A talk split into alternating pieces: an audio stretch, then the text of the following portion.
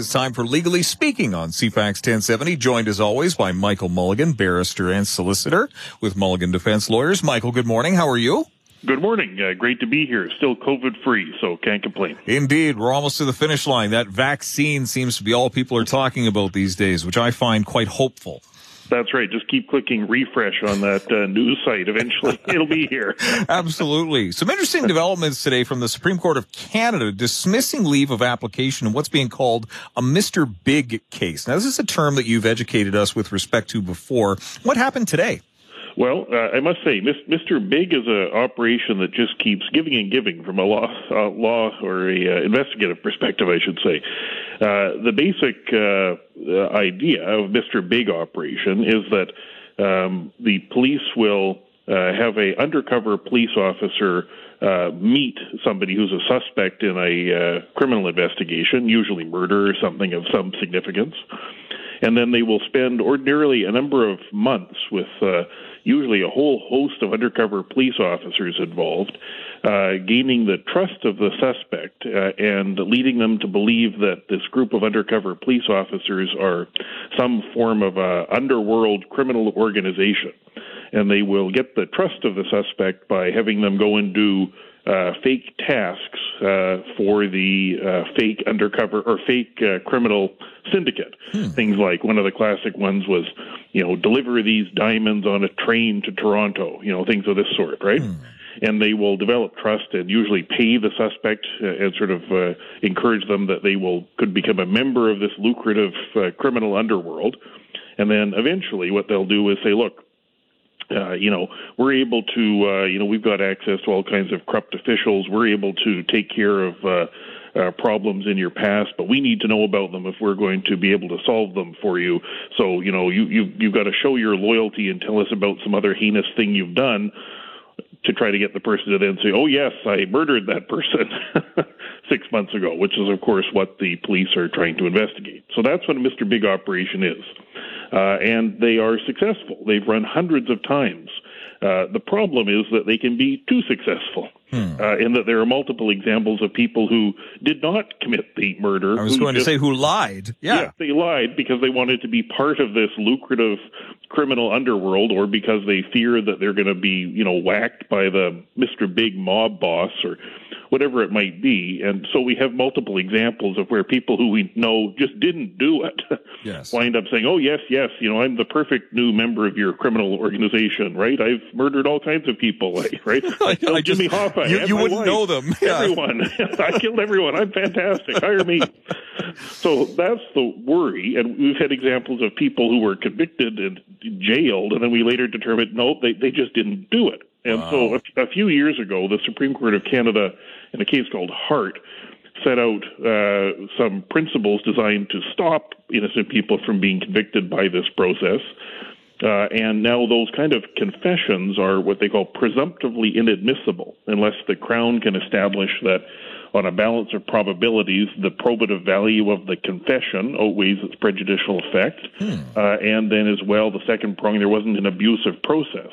Now, the first part of that weighing, the probative value, would often involve things like is there something to independently confirm the confession? Like, yes. for example, when the person says, uh, you know, I uh, murdered the person by, you know, uh, killing them and then tucking a diamond in their mouth or something, yeah, right? Yeah. And nobody's aware of that fact. It was holdback evidence. That might be shown as, look, this is very probative because no one would know that other than the person who committed the, the murder. Yes. Right?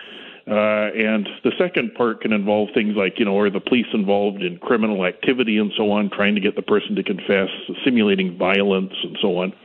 So the particular case that was decided today by dismissing a leave application to the Supreme Court of Canada involved one of these Mr. Big operations that went down a few years ago and it was a actually a Russian doll nesting Mr. Big operation, you might call it, because they were doing this Mr. Big operation on a suspect in an unrelated murder, and during this unrelated Mr. Big oper- operation, trying to get this person to confess to some other murder. Yes. Let you know they the usual thing. Okay, do these various operations. Okay, you got to tell us about one so we can clean it up, make sure there are no loose ends, and protect you and the person admitted to a different murder. well, by the way, I murdered this other person in oh, Vancouver. No. And so that's how this case got going. Uh, and so this appeal was the person who confessed to doing a contract killing for $15,000 of a woman in Vancouver uh, on behalf of uh, her uh, husband uh, and the husband's lover, basically. Uh, and the man said, "Look, the husband's lover paid me fifteen thousand dollars to kill this woman," and then he described in great detail how he did it, including various information about what the house looked like and some holdback information, which was stabbed her twice in the back. Interesting. And so that's the basis upon which the large part the uh, it was found to be uh, sort of the high probative value because yes. of this information only the killer would have. Yeah. But the one of the arguments made on the appeal, amongst others, was an interesting one, saying, "Look, the person who was the the killer, the contract killer, who was the suspect or subject of this original Mr. Big operation that led to this case, um, the police had done things, including uh, having him uh, go to Saskatchewan." Um, contrary to conditions that he had been on at the time. He was uh, on some unrelated matter ordered to remain in British Columbia. And the police got him to breach those conditions, deleted the conditions from the police computer system so that other police would not be aware of them, um, and then also allowed him to do various other things in breach of the order that he was on in British Columbia. Like he had an order not to be drinking and not to be going out past curfew and not to be leaving BC. Interesting. And this, the police encouraged him to violate all those things and didn't stop him from doing things that were prohibited.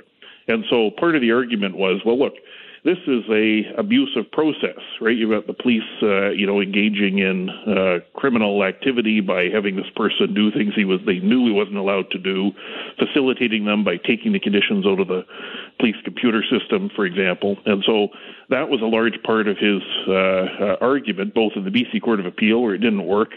Uh, and his leave application to the Supreme Court of Canada, saying, look, you know, even if you get past that first part of the test on these Mr. Big things, the probative value versus prejudicial effect, the court ought not to sort of countenance or allow uh, evidence of this kind, the confession to the Mr. Big uh, undercover police officer to go in when the police are having the person engage in criminal activity. That was the argument. Interesting. It didn't get traction.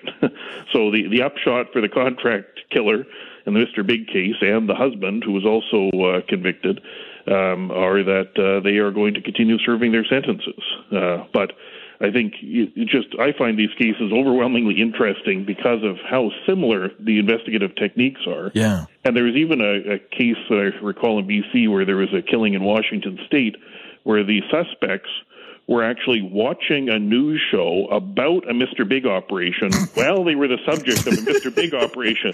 And the police said, "Oh, this is it. It's over. These guys, our, we're, our cover is blown. Oh, we're no. having to do Turn exactly the same things. The They're watching a news report about it." But nonetheless, they just didn't catch on and oh. carried on with the operation. So it's worked hundreds of times. The worry is that sometimes it just works a little too well. oh, that's yeah. funny. I could just see the awkward conversation, like the the undercovers in the room with them, and they sort of look at him as the TV's on, putting it all together. What What do you say in that particular? I I have to go now. I just got gotta go. I don't call. know about this. fake uh, news. Fake news. That's the door.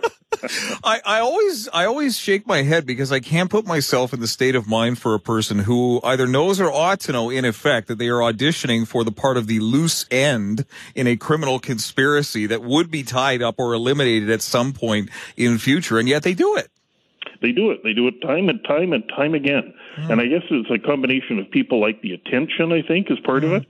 Uh, people like the money, yeah. uh, right? People say, they're getting paid for all of these things very well. They'll put them up in hotels and pay them cash, and it seems kind of, you know, suddenly you're 007, yeah. uh, and uh, really you're just the pawn in this operation. But it's worked. I think the stats from the Supreme Court of Canada when they came out with that uh, decision uh, finding that presumptively these kind of confessions are not admissible, is by that time there had been uh, 350 of these wow. operations. Some of them, of course, leading to innocent people being convicted, but yeah. nonetheless, it's worked hundreds of times. So. Uh, there it is, Mr. There we Big. go. All right, let's take a quick break. Michael Mulligan will continue as we examine the latest news stories in legal affairs this week, right after this break. Back on the air here at CFAX 1070 with Michael Mulligan from Mulligan Defense Lawyers. Michael, I was still laughing during the break. I can just picture the undercovers. Okay, what's he doing now? He's watching a, he's watching a TV show about Mr. Big operations. oh no, somebody stop him. But I guess, I guess in the moment it just didn't click. Oh, well, uh, what else is on the docket for today? Uh, the next one is uh, an interesting appeal that's uh, going to be heard in the BC Court of Appeal following a, a Victoria uh, uh, case, which resulted in a woman being convicted of murdering her six, or 18 month old daughter. So a very f- sad uh, fact pattern there. Uh, but the the issue on the appeal is a fascinating one in that the accused is arguing that one of the jurors on the original trial was biased uh, because the juror was making gestures to the family member uh, or a family member or members uh, of the uh, little girl who was killed.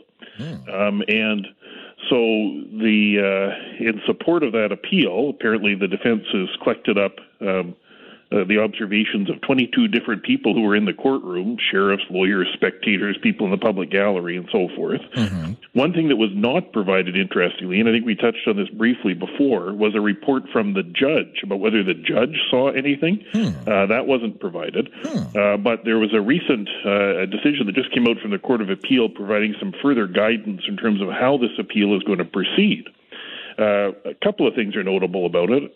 Um, I think at least three. One is that the court has confirmed that there should be an order sealing anything that would identify the juror, so that person cannot be identified, uh, or their name or description provided during the hearing of the appeal. Some of the uh, evidence uh, has been sealed, presumably with respect to the identity of the juror. And then there's also an interesting reference here, because listeners might reasonably think, well, why don't we just uh, hear from the juror and what they have to say? Indeed. Can we ask them? Yeah, because on the appeal, and this is unusual too, a number of witnesses are going to be coming to testify and be cross examined on the appeal, which is hmm. very unusual. Usually, appeals are a review of a transcript and what happened. Yeah. Like a record of it. Oh, interesting. But, but there's a section of the criminal code, rarely used, 683 1B, that provides that on an appeal, in some unusual circumstances, witnesses can be heard from. But this is the language it uses, and that's why it matters here. It says uh, 683.1b. A court of appeal can order any witness who could have been compelled, a, a compellable witness at the trial, mm-hmm. whether or not he was called to testify. So now you got to think, well, the juror is that person compellable? Yeah, uh, I and, don't know. and, and, we have a case dealing with exactly that. And the case is, you may remember this, uh, a case involving Gillian Guess, if that name uh, rings a bell. Gillian Guess was a juror on a murder trial in Vancouver in 1995. It was a murder trial of a number of uh, people who went on for a very long time. Uh, and during the course of the trial, she struck up a relationship with one of the accused, which turned into a sexual relationship during the trial. Um, and uh, uh, ultimately, the jury all acquitted uh, the various accused. And then there was an investigation into Miss Guess and whether her activity of having a relationship with the accused during the trial amounted to obstruction of justice. Mm. Um, and there are a few things about that that are notable. Um, first of all, I, I, thought some of the quotes from her were great. One, one of the things she had to say, and this was a very long trial, yes, um, is she said that after eight months of trial, even the trial judge started looking good. Uh, and then then described the. Excuse me, I just uh, had a had a cough there, completely unrelated to anything we're discussing. and then she she at one point there was. Uh, uh, the investigating her, the police did all kinds of things. They planted a bug in her bedroom, like a recording device. They were tapping her phone, doing all these things. One of her other comments was that uh, her attraction to him, the accused, was completely intoxicating. It got to the point where I couldn't see straight. It just became an obsession. um, in any case, the, the, jury acquitted in that trial. Mm-hmm. The Crown appealed. A new trial was ordered, but they were never retried, the accused on the murder counts. Miss oh. Guess was convicted um, of obstruction. She was sentenced to 18 months. Uh, her response was, I've been convicted for falling in love and nothing more. I have not committed a crime. Well, she did commit a crime. Uh, she served 12 weeks at a minimum security uh, facility and then was released. But with all of those salacious details, the Court of Appeal considered her case and concluded she is not a compellable witness. And so that's why Miss Guess's affair as a juror with the accused matters in this Victoria case. Interesting. Because the Court of Appeal cites that case, the Gillian Guess case, confirming that the juror is not a compellable witness, right? Uh, and so that is why on the uh, appeal, uh, of this murder conviction in Victoria. We're going to potentially, or potentially, all of the, these 22 people who witnessed it, some of them are going to be called and cross examined before the Court of Appeal. That's very unusual. But what we will not hear from uh, is the juror. Interesting. Um, because, of course, you would think that might be a way to sort of get to the bottom of this. What were you doing? Yeah. right? Uh, but that's not going to happen. And we also won't find out the identity of these uh, jurors. So they're going to remain uh, their identity is going to be sealed. They will not have an opportunity to testify, and the Court of Appeal uh, panel is going to need to listen to these other people and the evidence from the sheriffs and lawyers and people in the gallery and so on uh, to try and determine whether this juror was uh, was biased. What happens if they find that the juror was biased? My expectation is that if you found the juror was biased, uh, you're likely to have a new trial ordered. That's the like that's the likely outcome there. Uh, and of course, in that case that I mentioned, the Gillian Guess case, yes. ultimately the Crown was successful in getting a new trial ordered uh, because of the relationship of the juror to one of the accused during the trial. Um, uh, and that got a new trial ordered there, although the Crown never proceeded with the new uh, trial uh, and instead prosecuted Miss Guess for obstruction um, and also uh, prosecuted the uh, murder suspect uh, for obstruction. He received a sentence of six years for that, but was never convicted of murder. Fascinating. We've got yeah. uh, six and a half minutes left. Another two stories on the docket. I think we have time. Yeah. Um, so, uh, in, in, some respects, they're kind of interrelated. Uh, so, the uh, maybe I'll do them in reverse order. That make make make the most sense. All right. So one one of the things which has occurred in the justice system over the past few weeks uh, is that it uh, turned out that a number of sheriffs working at the Surrey Provincial Courthouse contracted COVID nineteen. Um, that, of course, is a very serious concern because sheriffs are going to have close interaction with uh, other people in the justice system, including accused people that they'd be transporting. Um, and they would also have interaction with uh, judges, they could have interaction with court staff, lawyers, this kind of thing. Uh, and it's become a bit of a controversy because when the uh, it was determined that this group of sheriffs uh, had COVID nineteen, um, there was a, a, warning and notice sent out to uh, Crown Counsel and some court staff telling them of this diagnosis and advising them that they should be self isolating uh, or seeking um, testing if they had any symptoms because of the prospect they were infected at work. Um, but no notice was provided to defense counsel who worked in the uh, courthouse, which caused a number of them to be uh, very upset when they found out, sort of through the grapevine later, uh, that this was going on, because a number of them were concerned that they could have been infected as well as uh, with as much likelihood as uh, Crown or other court staff uh, and they were concerned that they weren't told of the potential risk so that they could avoid doing things like uh, potentially infecting family members. Yes. Um, happily, after a few days, there was enough testing done that determined that it doesn't appear that the uh, infected sheriffs infected other people at the courthouse, but it produced a great deal of concern over that period of time.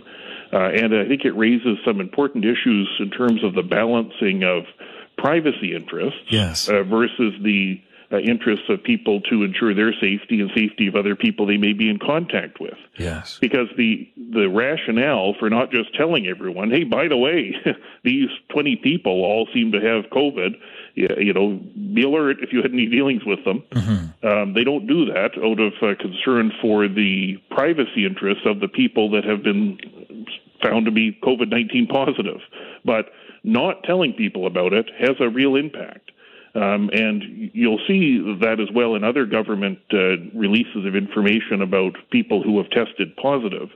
Uh, it's done in a way that's designed to maintain some anonymity for the individuals who are diagnosed, right? When there's a, for example, an out or a person on an airplane, you'll see these notices saying, well, if you were sitting between rows four and, you know, 11, you know, be alert. You might want to be self isolating or getting tested, but they don't say the person in 4B has COVID 19 uh, because that would identify who that person is. And so there's a tension there, um, and uh, I think there, generally speaking, should be a, an erring on the side of public uh, health and transparency, uh, particularly in a case where it's not something which would ordinarily be viewed as sort of socially stigmatizing, right? Yes. The fact that somebody picked up a respiratory disease uh, at work, I don't think is this kind of uh, event that people are going to receive social stigma for. It's sort of, well, that was very unfortunate, right? Wash your hands and be careful and get tested. Yes. Um, but uh, that's how the um, this uh, played out at the Surrey courthouse, and it certainly produced uh, lots of concern from the groups that were not notified uh, because they weren't able to take uh, steps to ensure that uh, they didn't get other people sick and uh, that they got uh, uh, tested in a timely way. So the outcome seems okay, but I think raises some important uh, questions for all of us working in the justice system. Indeed, we have 100 seconds remaining. Well, I think uh, this relates to that. Uh, the final case was a man who was uh, convicted and sent. He pled guilty to drug trafficking, and he was sentenced to six months in jail. When he was sentenced, uh, he pointed out that he had a, a serious respiratory illness. He had C- COPD, for which he received medication. The judge said, "Well, the six months is sort of a the bottom end of the usual range of sentence and said, well, that uh, medical issue might make serving a jail sentence harsher than if he was healthy. It didn't amount to an exceptional circumstance to avoid the six month jail sentence. Uh, the Court of Appeal disagreed. Uh, and they found that, well, that sentence might have been suitable otherwise, uh, given the medical evidence that was presented about it was a 62 year old man who was convicted. Yes. And the medical evidence from his doctor is that he would be at very high risk if he got uh, COVID. The Court of Appeal found that that was an exceptional circumstance, uh, that the judge should have taken that into account in a different way, uh, and concluded that the man should not continue to serve the six month jail sentence and instead uh, should be at home on strict conditions for that period of time. So that's an example of uh, uh, where COVID can have a real impact in terms of what's appropriate. But in this case, it involved, you know, a specific medical opinion with respect to this man and him being at a particularly um, high risk. Um, so there it is. Indeed, the balancing exercise shifting with respect to COVID risk incarceration is um, is something that I've been thinking a lot about lately. I think it's fair to say. Yes, and uh, you know, we better look carefully at the sheriff that transported you there too. Absolutely, Michael Mulligan with Mulligan Defense Lawyers. Thanks for your time as always. Until next week, my friend. Always a pleasure. Stay safe. All right, bye now.